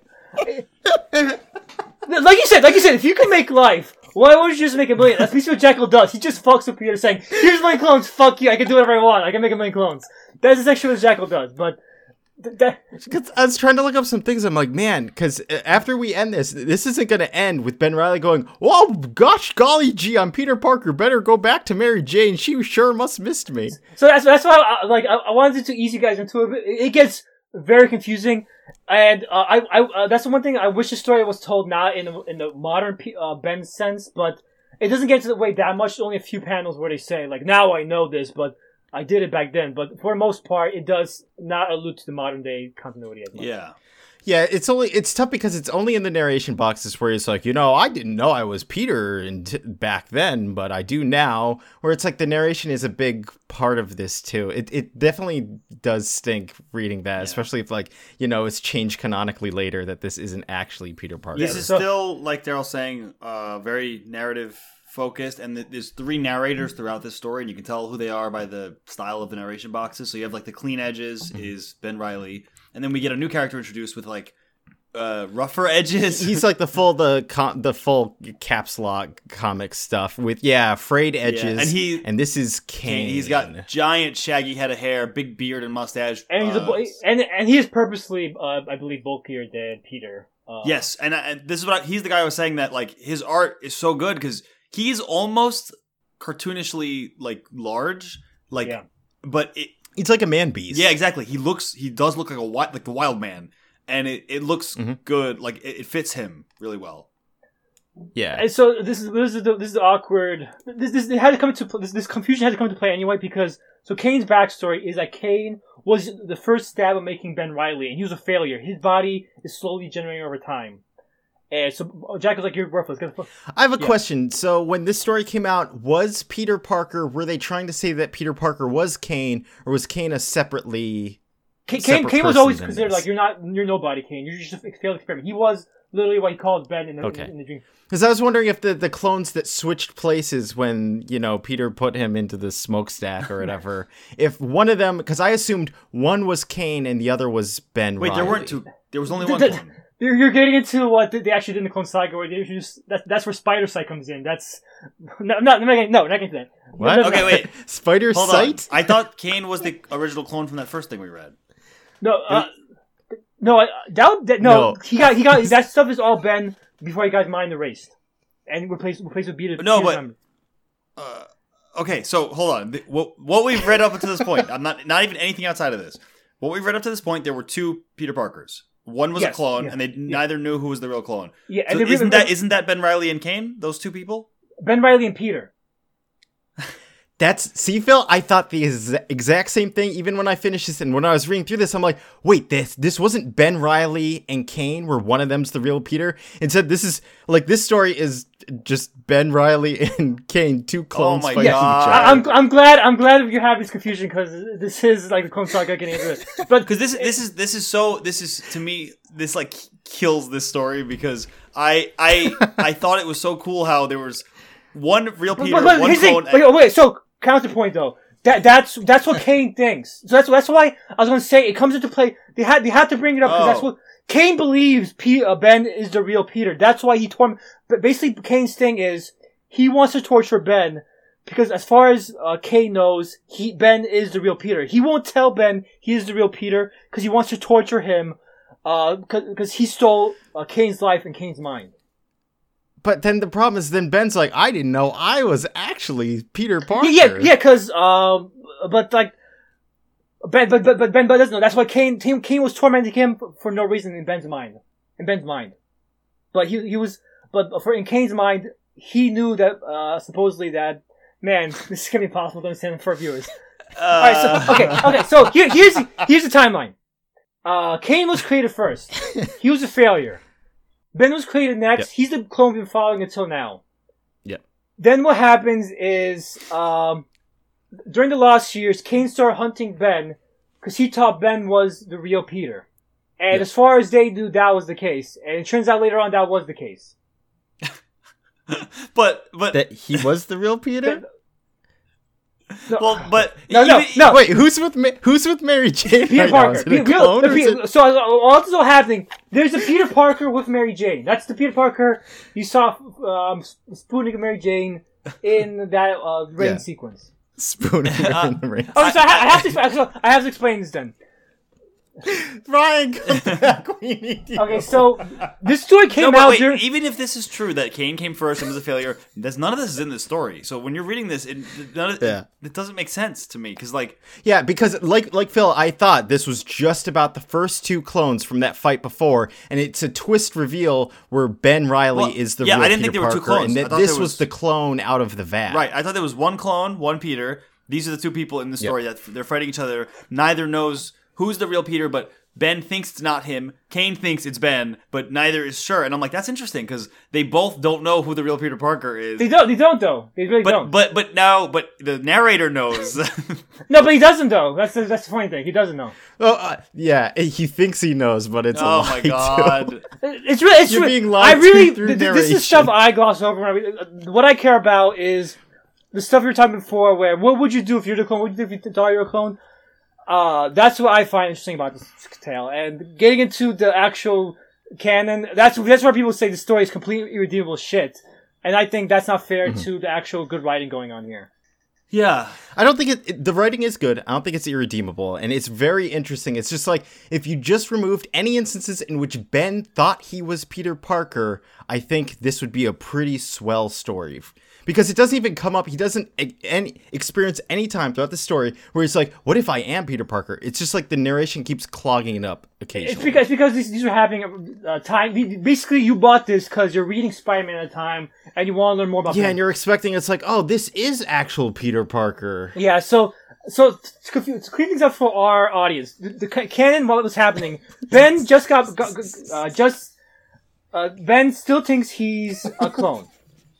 Okay, Kaine and, is- and yeah. Kaine thinks that Ben is the real Peter Parker and that he's the clone. That Kaine Yes. is, Kaine thinks Kaine is the clone and that that Yep. that Ben is the real Peter Parker. And he's been he's been hunting him for the past 3 years and he doesn't say he's going to torture him until the end of this. He's like I've just been following him and Yeah, I, I had assumed that he's just like I have to tell Peter Parker that he is Peter Parker. Or I have to tell Ben that you're But he, but he, Spider-Man. sa- but he says like he knows the Spider-Man. truth, but he, he doesn't want to.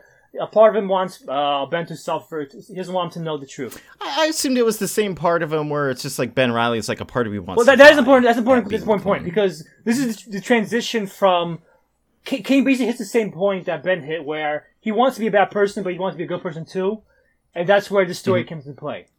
So, uh, Kaine, uh, this this bear man, is in a, a diner, and a, a prostitute comes up to him saying, "Hey, you want to have a good time?" And Kaine just ignores her, so her, her pimp is like, "Yo, you think you're too good for my girl?" And Kaine just sma- slams the guy's head, uh, head into the bar uh, table and just throws him away. And, and he gives uh, the woman some free uh, free change before walking out. and this is where he meets uh, another lady who says, "What's your name?" And he's like, "I don't have a name. I was never born, but you can call me Kaine."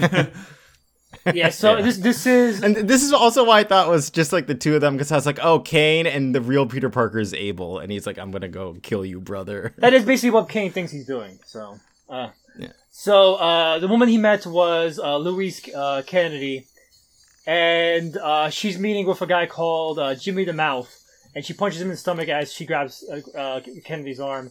And it cuts to her later with her partner, Detective Raven, who's this older, uh, older uh, uh, guy. This, if you remember, we said that there's three narrators. This is our third narrator. He's in like blue, t- uh, rounded text box. So they're Yes. they're both cops, and she's with Jimmy the Mouth is a mobster, and she's undercover in that organization, uh, working with Detective Raven on the case to try to bring down the mob.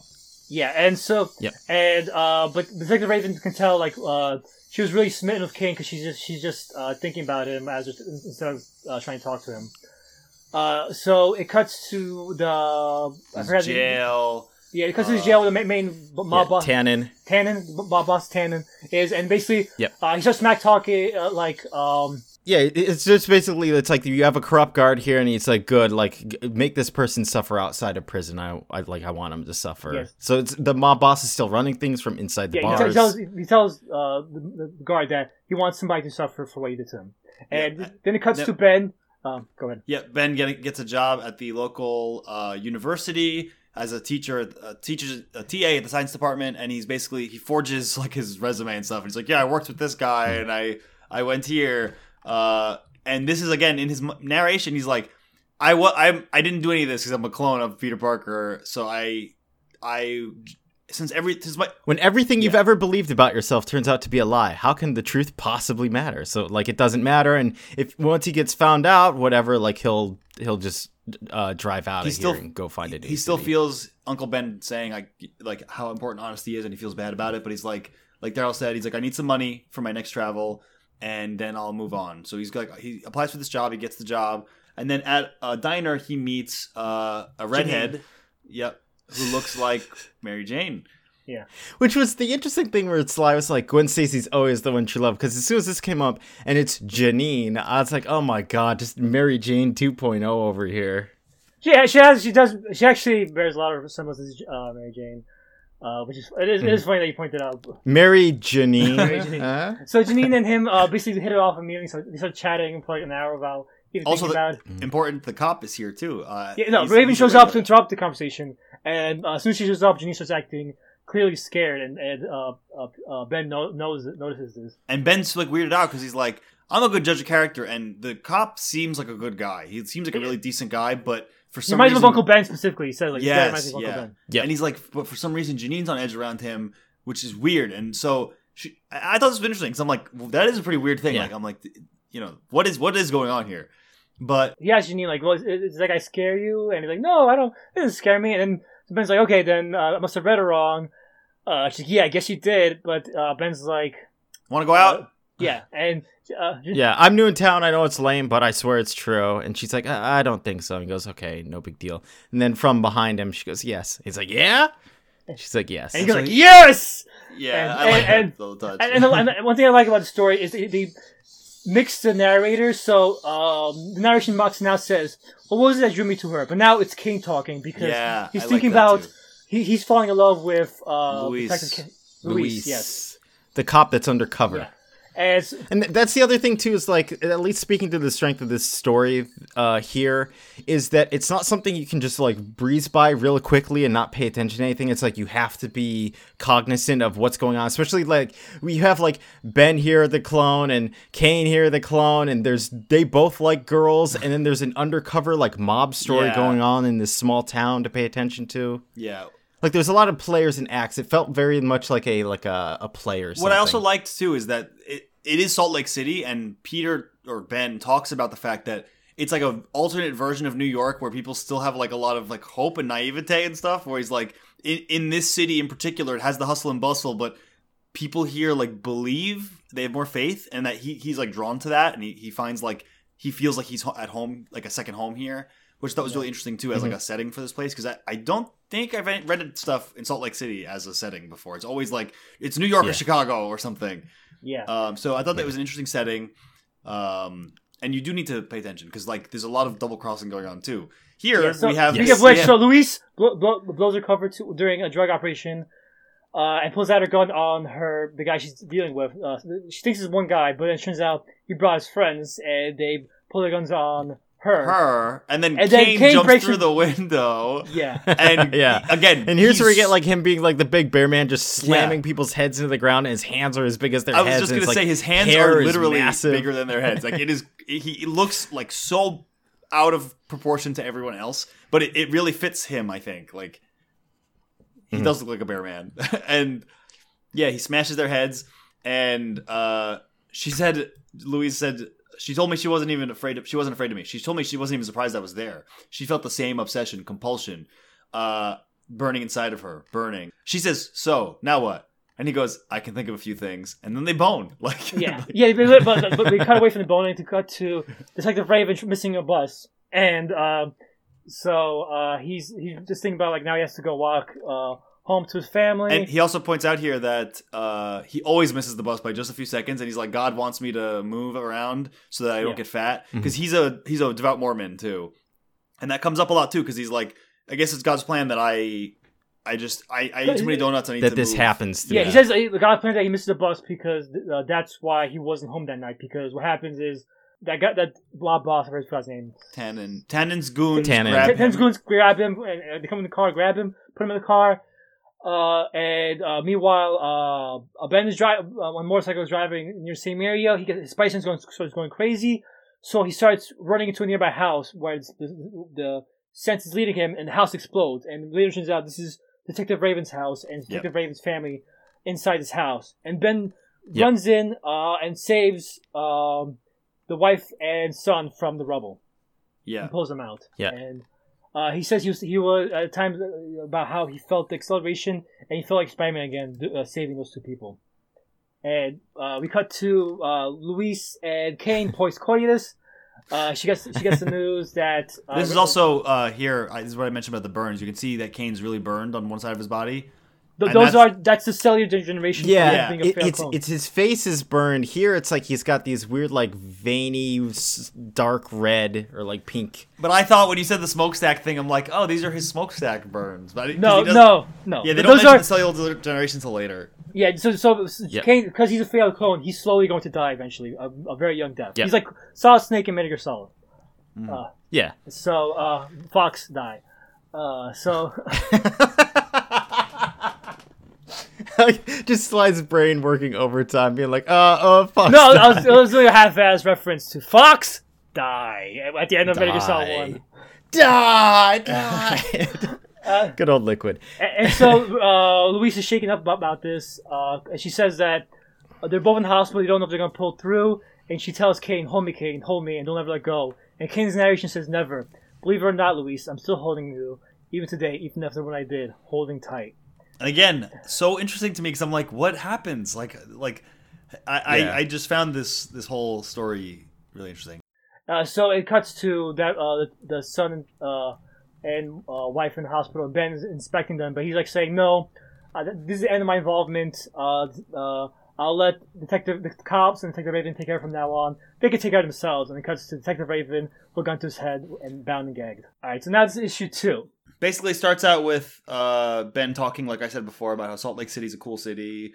Uh, he, he fell in love with it. It's people were streets were clean. People had a smile and kind word for each other. The world was pregnant with hope. Um, hope was a precious commodity for me. And then we go to the car where they're beating up uh, uh, Raven, Yeah. the, the detective. And in the They're middle, pistol whipping Yeah, him. in the middle of the road, we see Ben Reilly. Again, this is why Sly said it's like Daredevil because he he's not wearing a costume. He just like has like rags on his face. Yeah, Um, and he basically busts through the car, uh, saves Detective Raven. it's like a serious version of that scene Deadpool when Deadpool breaks up the car. Uh, Yeah, And he, and he pulls out the detective, and then he's just beating the shit out of the, the rest of Yeah, these he- guys. And then he tells the detective after he saves him, "It's like you got nothing to fear from me." And the detective says, "In that instant, I heard his voice. I knew I did." yeah, and so then uh, uh, Louise shows up uh, uh, with the police, and she the Yeah, undercover she cop. tells uh, because she's part of the Raven and tells him that oh, it's your, your son and boy, uh, it's your son and boy, they're in the hospital, and uh, so Ben, your wife and your son. Your son Oh! and your boy. what I say? Your son and your boy. Your son and, your and he boy. says, uh, and Ben says, like, he again going back to the power and responsibility thing. He's like, whether I like it or not, uh, I'm addicted, kind of, to like fighting. I was so hooked on Spider-Man's power that power. That's what it always comes down to, doesn't it? Yeah. And then and Kaine's watching him. I almost cried out for him to stop. Reilly, I wanted to say, let's kill the past, destroy the future, stand face to face as friends in the now. And this is where I was like, I didn't feel like he wanted to Yes. kill him. He's Yeah. just like But- but he said- but he watching says- him not knowing how to approach But he says it's because Louise Kennedy's making him change his ways. He says like it No, should- but even earlier, he says a part of me wanted. He, he, he's, str- he's struggling. He's struggling. I, I think as he starts deg- degrading, he starts going Yeah, crazy, said- yeah. which makes He, sense. and, uh, yeah, uh, he, he does. Uh, he does go. He does get darker, but he's he's struggling between uh, the good side and the bad side here. Like, Yeah, yeah. because he, could just tell Pe- uh, Ben, "Hey, you're Peter Parker. Uh, you shouldn't don't feel bad about yourself." And Ben would be like, "Yeah, we're brothers," and they'll live a happy life together. But he doesn't because part of him uh, is succumbing to what he keeps calling the darkness. But he sees Louise as a light in the darkness, and she think he thinks uh, she's changing him. Yeah. So then we go back to um And what was This is where we and also get- the- but, oh, sorry, real quick. And the degradation, by the way, it shows up here. He started it basically. We don't know it's degradation yet. I, I, I'm explaining it now, but he, he's getting all these pains, and he says like, "I lived this pain my entire life." And uh, I, I see when this happened, I knew it was because of like the clone stuff. Because it's one of the things I was wondering. It's like, how do you 100 percent know you're a clone? And it's like if your body starts falling apart because you weren't meant to last. I was like, that's a probably telltale Yeah. sign of that. all right, sorry, go yeah. ahead, Phil. No, I, I was actually going to bring that up too when I saw it. That like it, it, it is. Uh, they don't say it yet, but it's like it is again that common, not common, but like you see this in fiction sometimes, where you have like the Frankenstein monster or the whatever that's meant. It's life was created where it wasn't meant to be, and they they they're not going to get a full life. Yeah. Um. Mhm. So we go back to the prison, and he's like, uh, The- the, the guard, guard- tells him, The guard basically tells Like- uh, Tannen uh, that uh, yeah, we got the bo- the boy and the son, no, also the but- wife. the wife died, but the son got survived. And it, it's a small interaction too, but I like that the guard, like, in order to talk to Tana, he starts like shit talking him, where he's like, "You're reading a magazine like some woman," and so Tana starts yelling. I was like, "Don't talk to me like that, scum!" And as he goes to like grab the guard, that's when they start whispering these things to each other. I'm like, "Oh, that's much smarter Yeah. than just like a guard coming up and being like, "Hello, Mister Mob I Boss, killed here's the the, your son." report." Yeah. yeah. Uh, and then so they're, made they're it at the funeral of Uh, the uh, wife. Raven of and Raven. Louise Raven. are at the, at the funeral now. Um, Yeah, and uh, I don't think It's, it's, it's, the it's funeral. just a I think church, it's just but church. the right? church is empty. Oh, right. Yeah. But but Raven is now mourning uh, his wife, and Louise comforts him, puts her hand on his hand. But Yep. uh, when she shows up, uh, he sort of walks away, and uh, He says that he was mad at God yeah, he wasn't mad at Tan, he wasn't mad at That's what he's himself, mad he was mad at God now, and Yeah. and that's a struggle Raven goes through. But like he's trying to find hope in this very uh, grim and gritty world, uh, where there's no and uh, Mm-hmm. now God is like seems to be spiting him, giving him some more shit he can deal with. Uh, yeah. Ben Riley meets up with Janine. She's well, first he goes to uh, he goes school to that uh, he's- college, He teaches. and he- He's like, it might be possible to create life. It's Yeah. like, yeah, you know, fucking know it is. Yeah, and then he then he sees Jan- uh, Janine at the school, and he remembers, oh shit, when I was saving the, that that fucking kid and uh, um the wife, uh, I, I blew up Janine. And he's like, oh, I'm, I'm um, hey Janine, uh, I forgot that I had an emergency and I didn't have your phone number. Uh, look, this, that sounds like a name it probably is. Uh, do you think we could go for dinner tonight? And she's like, no. We're going for lunch right now, and she grabs his arm and they go to lunch together, which I thought was a cute Yeah. interaction. Yeah. I thought so too. Yeah. but then they have this week thing and part of me like wasn't super especially because i thought that because this was the real peter parker i'm like janine's not gonna fucking last if she's not like actual peter uh, like uh, she's not actually mary jane or something with like a mind or memory She's a clone of too. Mary Jane. no, but even then, if this is the real Peter Parker, he wouldn't be with her. But as they're going out, like they they hang out with like a week, just uh being pals and slowly like falling in love with each other, more or less. And during at night, he puts on the mask and he's trying to find out Tannen's like um uh his plot yeah, and plan. it's like you know, those he busts up fucking, like all drug these rings. montages where it's like they, This, they is, press. this is what I was saying about like like comic booky kind of stuff where it's like, and then at night I'm a I do comic. This is book like one page. This is literally one up. page entire fucking comic. Yeah, like, yeah. Most of it is ba- But most of it is like, based it- on the fucking drama, and you focus on one page, like, wow, the whole comic is comic book bullshit now. All that drama of Kaine and Ben, it's all gone. It's just comic book drama now. And even even the bottom of this page is a nice scene where uh, Louise and Kaine are watching the stars above the city, and uh, he basically Kaine basically says, "Look at the stars, the great flaming lights fighting against the darkness of the sky. That's you, my light in the darkness."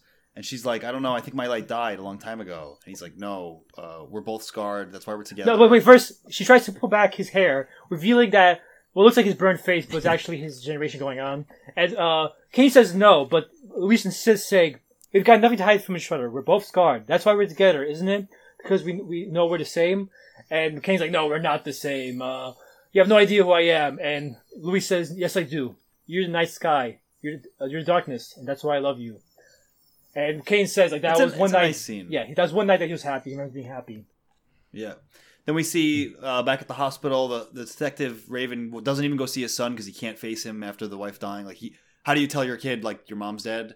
Uh, which I think is really sad, like a really heartbreaking Yep. thought. And then some mobster takes the kid And again, in the middle art, of the very artfully done because we've seen this guy with that ring before, and there's a Mhm. silhouette of the guy putting it like grabbing the kid with just that ring glowing, which I thought was a cool, uh, cool sight or, or you know whatever. Yeah, so then uh, uh, Ben goes to Janine's uh, apartment, but Janine's like uh, t- uh, they start making out, but Janine pushes him away, saying no. I can't. I have this has to stop. Bye. And so she's hiding something. You're like, what is she hiding? What you know? And, and, and like God. Ben looks Mhm. sad outside the door, but on the other side of the door, Janine cr- is crying uh, on the opposite end, and the caption just says "the shadow of the past." Ben's narration. Meanwhile, uh, Kaine and Louise are boning down again, and Kaine and then Kaine goes no. no, and he just he and it's it's the degeneration going on and it starts making him like freak jumps out the out and uh, punch Yeah. the ground yeah and this is where you start to see him really degenerate. Like, uh, he his skin is like boils all over it now, and he jumps out the window, going, "Make it stop!" And now this is a this scene is just crazy to me. Uh, like, so it's there's a an exchange going on with all the mobsters, and Ben shows up to bust it up Yes, and starts beating Yep. them up. And then Kaine shows up to be like Reilly, and he again he looks really cool. I like I like the art a lot, and he's like he basically his narration says Professor Warren, Warren told me I would I was I would degenerate, my flesh would split and canker, and now that it finally happened, I needed a receptacle for that pain. And he just starts slamming fucking Ben Reilly. Uh, someone to suffer with me, burn with me. I Yeah. needed Reilly. I didn't know. I knew who he truly was, even if he didn't. Not a clone like me, but a man. It was then I think that our war truly began. It was then I realized how much I loathed him as he slams a box down on top of him.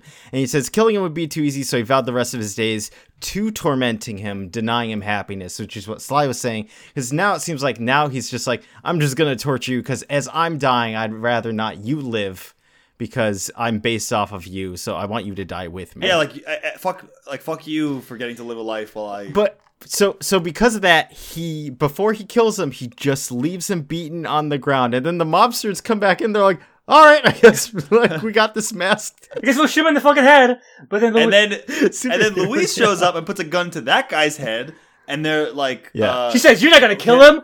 I am." And she puts a gun to Ben's head, saying, Yeah. "You think? Uh, I think you'd like that, wouldn't you, Mister Tannen?" As Mister Tannen shows up holding uh, Raven's son hostage. So so How do you get so, out of prison? So what is the craziest thing about this scene to me is that Kaine jumps out the window while they're boning.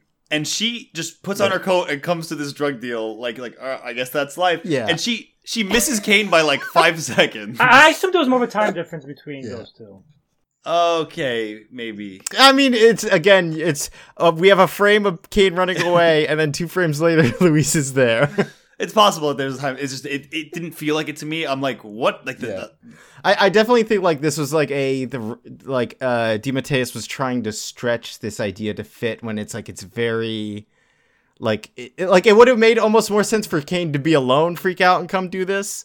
And even then, I was like, it's just weird that like all he wants to do is beat him up and then run away and leave him to mobsters. No, because, because he decides like he, he just he just went to Reilly to beat the shit out of him, and then he decides that yeah, but then he was just about to be shot in the head by mobsters. It's like so much for tormenting him. well he uh, well he just well, he actually was watching to do something about it. yeah he was next he, he bit- just out later he's watching the situation to make sure no one's actually killing Ben. and then as he's watching, he gets he says he gets shocked because as he watches through that glass in horror, uh, not be yeah he says the pain I felt was not because of the pain that was exploding through my nerve endings, not because I'm degenerating, turning me into a hideous caricature of a man. No, those things I could endure, or at least I could learn to. But the sight of Louise Kennedy pointing a gun at Bill Ri- Ben Reilly's head while mob boss Tannen and his sycophant nephew looked on, that was too much. And and, and now this is uh, issue three, and, Yeah, uh, and so it's revealed that like like Louise is a double agent kind of. So she's undercover, but she's actually working with the mob for real. yes, Um, Mhm. and she's in too deep. yeah, and uh, they're about to execute Ben Reilly, and she's like, "Can we not do this in front of the boy?" Like she has some humanity. but so but, but she's Tannen's like, "Fuck off, do it anyway," and she's like, "Okay, sure." But then that's when Well, they they take the boy out, and he's just like, "We're just gonna kill the boy later." And she's like, uh, "He doesn't need to see this." And then he's like, "Don't argue with me." She points the gun to his head and says, "Yes, sir." And she's about to fire at And him. what I like too is that- Ben. Kaine in, in the narration here says, "This still could be her undercover." like the whole thing could have been Yeah. a setup, but there was something in her voice, in her eyes, a hunger, a bloodlust that I knew all too well. And that's when he's like, "No, she's she's really." And then you get this page of this is so great. The the glass shattering. You see all of their shocked faces, like pan, like small panels of all of them, and the giant words "Louise," and it's just Kaine busting through the glass of the of the like warehouse windows, and he's just like this Mhm. Giant. Uh, his hair is everywhere. His his eyes are just white at this point. Uh, like Yeah. bear man jumping through the window, saying, "You know, I thought she had wrestled with her demons and won, channeled her pain into a life of service to the law. I thought she was my hope. When I held Louise in my arms, I was clinging to my own salvation. But that night, I realized with utter finality what a fool I'd been. Hope and salvation were illusions, and love, love was the biggest lie of all. And he walks forward, just like, "You betrayed me." yeah, everyone's everyone's scattering at this point, and and Lu- uh, Louise is like, "What happened to you, Kaine?" And uh, Ben tries to save uh, Louise. Um, uh, And he's he, Yeah, he throws a box onto Kaine's head. And He's, he's, he's, like, I don't up- even know why I'm trying to save him. yeah, Ben says like the ironic thing is Louise trying to kill me, and Kaine just saved me. But now I'm trying to say stop Kaine from killing Louise. I'm like, what the fuck's wrong with me? And he says, I don't But he know. says- but, uh, in some crazy way, I think I was trying to save him. Yeah, because he's like, if he kills Louise Kennedy, he'd be killing a part of himself, the best part, and there'd be no turning back after that. Which I thought was also really touching, like that he's like trying to save him from himself, kind of here. And this is what I say, like Mhm. they bring up, like they say, I knew, didn't know Kaine was my imperfect clone. Well, slight animation, but he says, I, I didn't care. I didn't know that. I didn't care at the time. All I knew was that he was a man in pain, and that against all logic, I wanted to help him. Uh, but he says he couldn't do it with uh, Matthew Raven in danger, the son. So he goes out to. Uh, he, he basically uh, hit, uh, uh, knocks down uh, Kaine temporarily and uh, goes to save the boy. from. Uh, Yep, he, he he does. Yeah, so he saves the boy, um, and Yep. says, "I'm gonna save you. I swear to God, I won't hurt you." Uh, he brings the son back to uh, Detective Raven. Like through the window, he's all, he like the the president look through the window, and all of a sudden, uh, Ben's holding the son outside his window. Yeah, also great, like Yeah. really great art, and Yeah. just like paneling is good. And Um, and so then um uh, he asks about uh, Raven asks about his partner. Oh, how's Louise Kennedy? Is she okay? And and uh, Ben uh, doesn't can't bring himself to t- take the truth about his partner, so he just says, "Oh, she's fine," uh, and and goes out into the, the stormy night. Yep. Yeah, it says after all that he's been through, after all he had lost, I just couldn't do it. Tell him.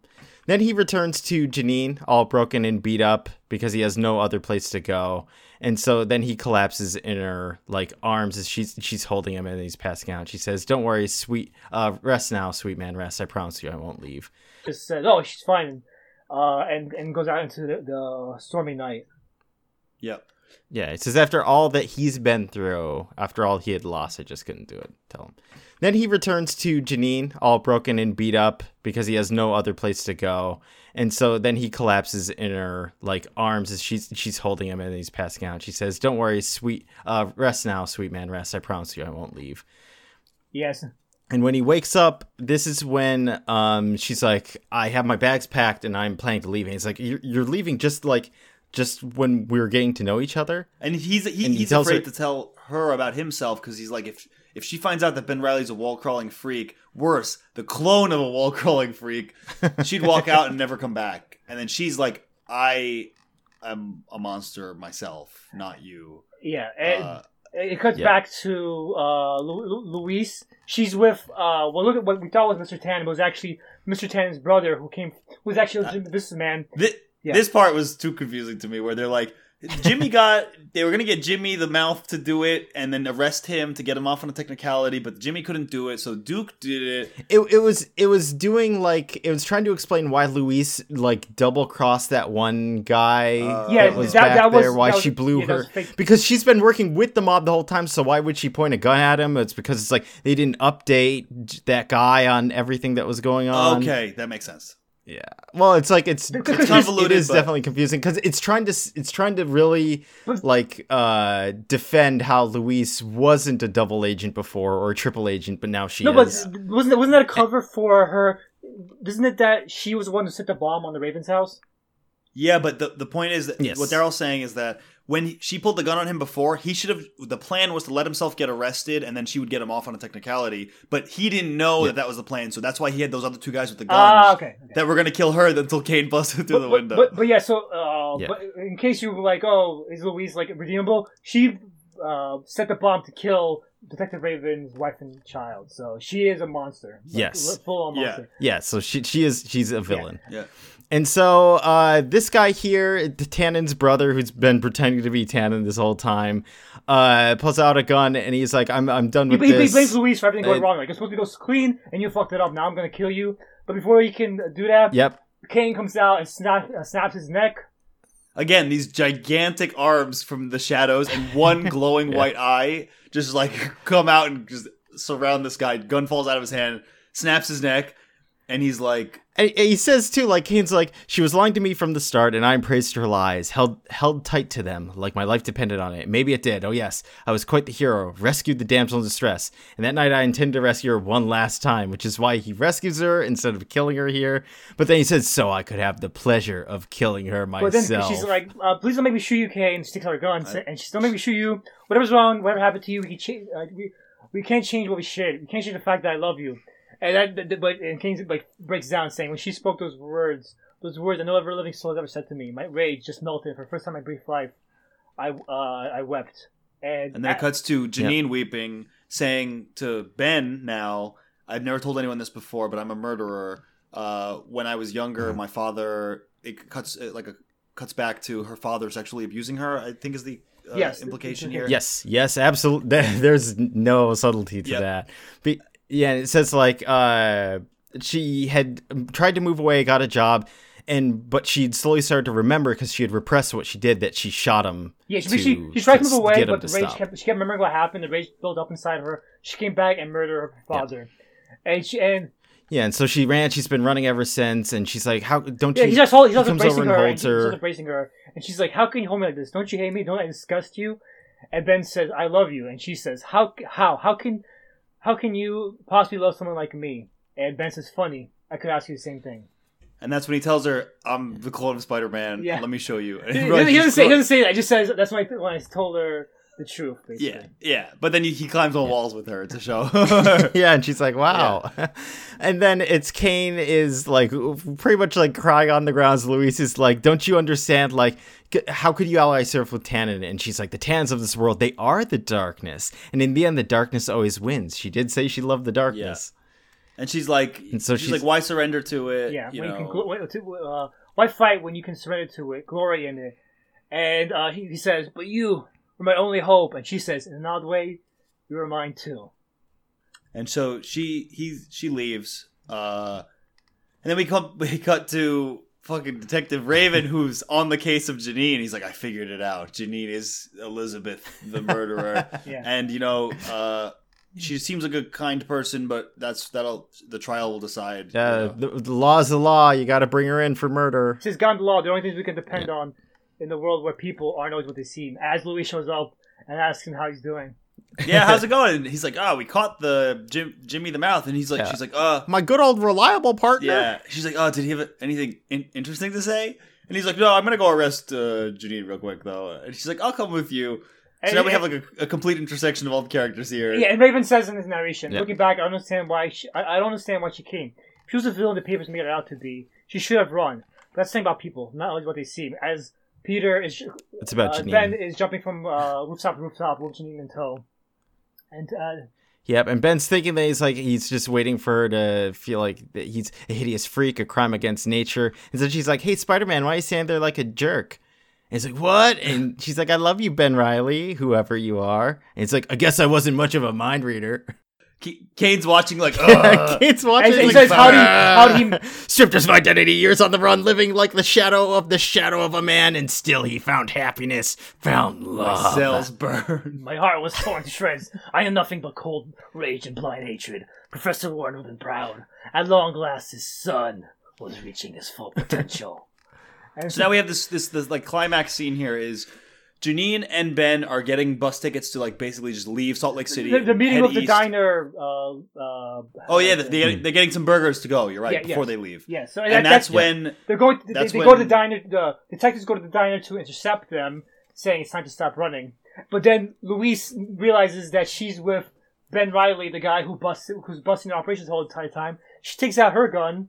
because now she Ben Reilly can blow her cover. Yeah. working like as as a Yeah, that she is actually cop. like working for Tan. Yeah, and so she's she claims that he is one of the mobsters, and she she pulls a gun on him, saying like like oh shit, like I have to basically eliminate him so he doesn't uh you know Yeah. blow my cover. he kn- knocks a gun out of her hand, and then he grabs the Raven, the detective, up, and he says, "Leave us alone." And he drops him down. He says, "We headed for the mountains."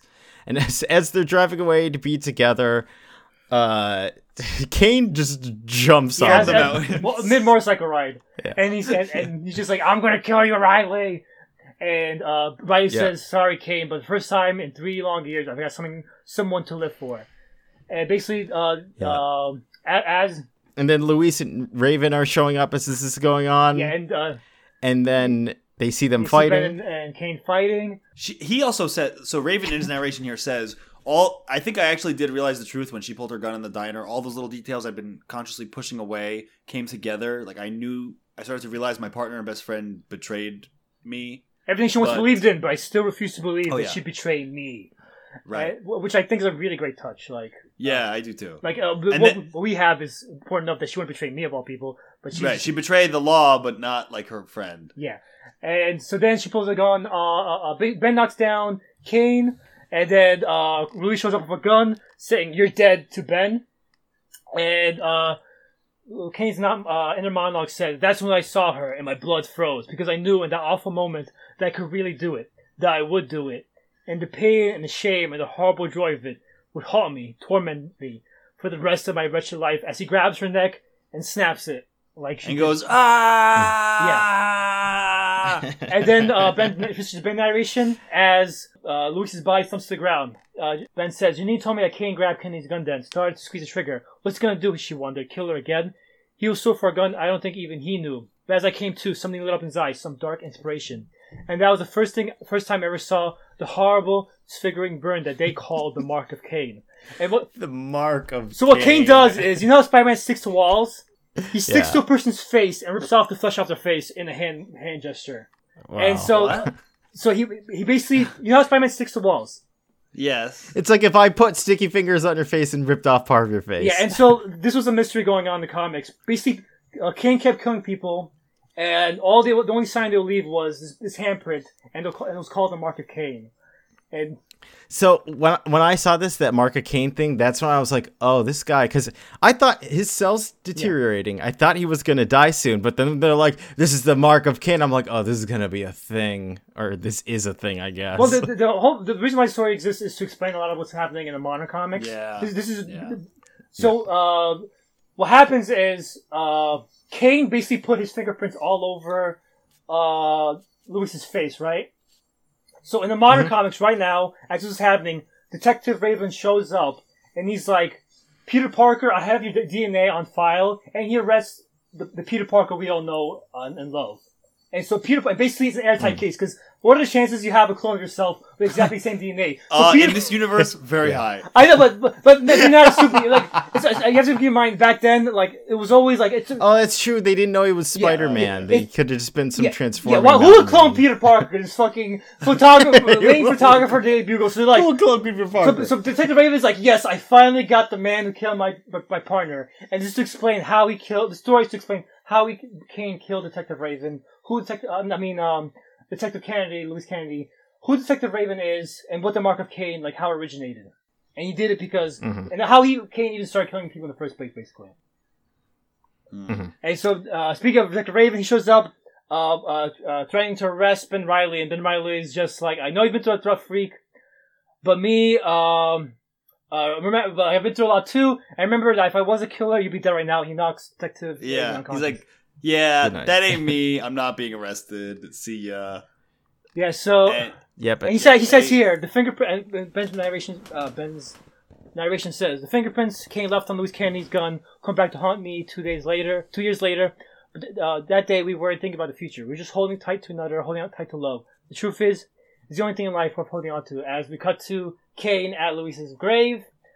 I think Jacob Raven will agree with me. Yep. Even in the midst of the most incomprehensible tragedies, simple human love is a blessing, a miracle. As it cuts to Detective Raven with his son fishing. Uh, during difficult months that followed, Janine showed me how to live that miracle. In the end, we couldn't hold on to it. In the end, I lost her, but I'll treasure the miracle we shared, cling to it, to her, till the day I die. As they ride off into the sunset. the end. wow. So, Darryl, you didn't like this? So I, I the first half of it, like all the clone stuff and him uh, getting the identity of Ben Ryland, was among my favorite things we've read this year, including like 52. Like I'd say it's like was on par with like the really best moments from that. And then once I got to this story, I feel like there was just a lot of actors going on. It was less of stuff that I was interested in. And also, like, I was like fine with Kaine in this story. For me, it's just like it doesn't make sense to have deteriorating cells and somehow you go on living for so many So, years that, after that, uh, this. Kaine's uh, superhero costume, like his supervillain costume, is a suit to prevent his deterioration. So, he has to wear a suit at all times to prevent his deterioration. Okay. I really liked this too. Uh, I mean, you said you liked the first half and then this part less. Yeah. I liked Considerably less. I liked it all a lot, and I was I said to you guys earlier, like I was reading this like on my phone, hung over in bed, like feeling sick, but none of that. sometimes you know your mood can tinge uh, the way you read things. I I loved this, Yeah. no matter how bad I was feeling. I'm like this is so fucking good. Like I really liked the um the clone stuff early on. I liked Kaine's struggle a lot through this and how he like fell into this rage. Um, there were parts of it that did annoy me, like the fact that they're like, I, I didn't know that I was a clone, or the, even the Mark of Kaine. Like when they brought that up, I'm like, can't like again, it's it's because it's, it's a continuing story. But for me, I'm like, this would have been nice if it was self-contained and didn't have that. Uh, Well, he says it's the first time he ever he ever did. I, I wish they showed you what he was doing to her. They just show the mark on her face, and they don't explain how he did it to her. Yeah. But even then, if they did show it, Who it's like cares? it gives you the feeling it's like, oh, there's more to this story rather than just like he killed the woman Yeah. he loved. It's like, look at this cool thing he does to his Well, you have to victim. keep in mind, no one would read this if they weren't a Spider-Man fan in the first place. Like you, Yeah. you, you be following the story. I'm not a Spider-Man fan. I read I it. know, but that's because I about fucking that? knew about. it. No one knows this comic exists except for me, pretty much. I also like. I, I also thought that the last few scenes in the Salt Lake City arc were like they they felt very like jammed together and rushed. Like every every Yeah. time that all the characters were just there, like oh, okay, he jumps off him while he's on the motorcycle, and then the cops are right there at the same time as well. Like it felt like the time like time sped up to have them all meet real quick twice in a row. But That, that was the thing is, it wasn't just like they met up all together once. It just felt like they kept No, on because they're chasing- I, I think- like how he knocks them out at the, at uh, No, yeah, they're- at the diner. It's like it makes them. sense for them to chase, but like I would have just had the end at the diner and have Kaine come in there rather than like leave us alone, and then they drive away and then they come up I- again, and then he has to knock out Raven again and go leave us I, I alone. completely disagree. I, I, I think that one, that's like the second one was redundant. Um, but I think the, Detective Raven could have, uh, uh, like maybe Louis should knock him out or something and, and skip that scene because they got the point already. But uh, I think it makes perfect Yeah. sense. They were chasing after them. They would have gone back into their car and chased after them because that's kind of the guy Detective Raven is. He's gonna fucking try to follow the law. We've very established that. He's fucking uh, uh, the brother from uh, Ble- Bleach, uh, basically. Got to follow the law and, and that's why I was gonna say I think uh, Lost Year I, I, I like uh, the half first half. I think Lost Years is better because I think I, I disagree completely. I think the writing is incredibly tight in these in this uh, these three issues. For three issues to tell a story with this Mm. much uh, these, these main characters uh, they all tie into one narrative at, at, at the same point and. Uh, there are a few points, like you pointed out a few good points about uh, this part seems sped up and too convenient, but for the most part, for three issues, this is the kind of storytelling I fucking love, where in three issues you tell a Hmm. very condensed, impactful story from multiple characters. There's, there's not a singular main character in the story. It's basically Kaine and Ben uh, and Detective Raven all trying to find hope in the dark world. And I think the story in three issues to deliver that very effectively, I think is amazing. And uh, the first, the Hmm. first, the first few stories, I um, the first uh, half, I find interesting, but they are very messy. Like we pointed out, they don't fully explain everything about Doctor Miles and everything that they're supposed to explain. yeah, yeah. There's a missing. So I, that's that's bits. why I, I I think the second half is more of a complete like uh, an, an amazing uh, effectiveness in terms of delivering a very self-contained story, even though it's in such a unimpenetrable story arc. I think it's a very self-contained story arc, considering it's in the middle of one of the most convoluted stories of all time. You could read it and still just appreciate it as it is, uh, removed from Spider-Man, removed from everything else. I think, but that's my opinion anyway. That's fair. Hmm. I, I I do agree that they they told a really good story in a very little amount of time, and it, it you get to care about a lot of different characters that uh, in one, s- you know, one three issues. And and and so the the point of this whole entire arc was like you're saying about Mary Jane uh, being a clone or whatever. The ironic thing is, uh, the whole point of the Clone Saga was to get rid of Peter as Spider-Man and make Ben the permanent Spider-Man. Which is, which is why I always uh, find this era, uh, this whole era surreal because just imagine you're watching a Spider-Man movie, you go read the comics, and Ben Reilly is your Spider-Man. Yeah, But that's why I that's why I don't like modern comics and I like old school comics because old school comics weren't afraid to try something like that where you would go into the comics and a whole different world would open up with a whole different history, and it wasn't afraid to just be. It wasn't just trying to be an ad for the movies or the cartoons. Mm-hmm. So that that's why I find this era fascinating because this is only four years before the movie came out, and it was it almost put, took Spider-Man in a completely different direction where he had a completely different backstory than what we were familiar with. I can I I can respect that. This was great. I really enjoyed reading this. I will say. I this is one of my favorite Spider-Man things I've read too. Uh, you don't have to know if I like it. Uh, Darryl like the first half more. You don't like the second half at all. At all. Yeah. Thought the first half was really stellar, and I feel like the second half, um, again, it was it was it was good for what it was. It's just not my speed at all, and I wasn't that interested. Do you interested. like reading the war stories? Not really. Oh, okay. I mean, I, I'd have to I'd have to really think hard about. Uh, you liked I the would- the question stuff in and, uh, and you and you say you like smoke. Oh shit! Yeah, that and you was say good. you like smoke man. You fucking. So you're a fucking liar. Yeah, I do like that. I like that more than feel like they were so similar. I don't know. I'm pushing. I'm pushing on this crime syndicate. It- it- give me your. Yeah, whatever. And the thing I learned is, is you can never catch down in a contradiction. You can point that out like why you like this and that, and Darryl just be like, I don't know, this is better. Fuck you, Sly. So I'm like, whatever. yeah. So cool. Um, Who knows?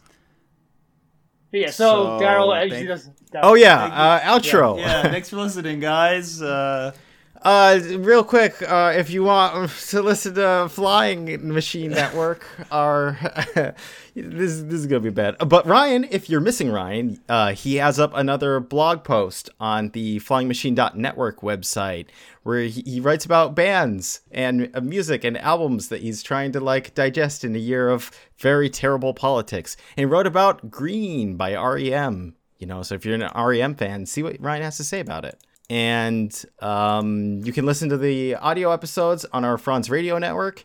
Uh, off Mike asked me, "How do you like Kaine? Like, why is he such a good character?" And Ryan said he really loves Kaine too. He's up there. He's probably my favorite, Spider-Man characters. Uh, this is a plug for Mhm. our Patreon. In our Patreon, we talked about um, sympathetic uh, villains and like how to do them wrong, basically for the most part. Ba- Basically, like how like Vegeta he blew up a planet, planets and they just kind of ignored it. He just became a good guy. Or how in Bleach, is the character equivalent of of a Nazi uh, scientist, Joseph Mengele. Uh, and uh, Yeah. they just he keeps doing what he does basically, but he just becomes part of the good team. So the reason why Kaine uh, is one uh, is my favorite Spider-Man character by like a mile is Kaine, and, and, and this, this is one example of why I always feel like I'm nitpicking about like modern comics or uh, like Dragon Ball Z and stuff like that. But I, I can point to examples of stuff that did it well, and I really love it when they do it well. So Kaine is basically if like Vegeta or like the Mengele character from Bleach were done well, because Kaine is a serial killer. He murdered people, and uh, he's a straight up villain. In the modern comics, he gets cured of his cellular degeneration, and uh, he basically uh, uh, uh, is able to live his life normally. And because of that, uh, what he did in his past, uh, he's basically personality wise, he's interesting because he's not a superhero type. In his first appearance, uh, in his first uh, issue as a as a solo hero, he saves an old lady walking across the street, and you know, like Spider-Man would be like, "Oh, you should be careful walking across the street," like "Huh, yuck yuck. He he he literally curses at this old lady, saying, "You fucking dumb bitch! What the fuck are you doing walking across the street? Like, what the fuck is wrong with you?" He basically screams at this old lady, uh, because to him, uh, being a superhero is not a natural thing, but to him, he has to be a superhero uh, to make up for all the bad things in his life. Like, uh, and he knows deep down he never will make up for all the people he killed in his life, but he has to try to do good with what uh, the, the the fortunate circumstances he's in now. So basically, he is Spider-Man on steroids. That guilt that Peter feels uh, for Uncle Ben, uh, Kaine feels like a million Mm. times, and he knows like he sees, says it all the time. Like, and a lot of times his past keeps coming back. People whose family uh, members he killed come and fight him all the time, and he says like, I know deep down I will never be able like it doesn't matter how many people you save, you can never erase the people you killed in the past. Uh, but I I have to keep trying to erase, uh, write those scales anyway, which is why Kaine, I think, is an example of a reformed villain done well, and why he's my favorite. I wouldn't mind seeing more of him. Like I didn't. Dis- You say you you want him to die, so that's Well, the th- narratively, I feel like in that story, it was so self-contained that it would make sense for him to die at the end after killing Louise. well, like you said, the part of him does die. The good part of him Yeah, but it'd be cool if he died. Died. died. died. Okay. All right. Um, that has been our uh our our episode. Next week and the week after that, or two weeks from now, and the week after that, we're gonna be going back to Bleach. But don't worry if you hate Bleach and you're like, why are these assholes still covering it? This is gonna be the end of Bleach that we're covering, and it's gonna be a wild ride. And that's it. That's uh, so. Thank you guys for listening. Oh, I should have died at the end of this. Uh, I've been Kane. and I've been Darryl and Sly's Light in the Darkness. I love the darkness. that means I, I don't like you. Uh, stay in continuity. I give you the incredible flying machine.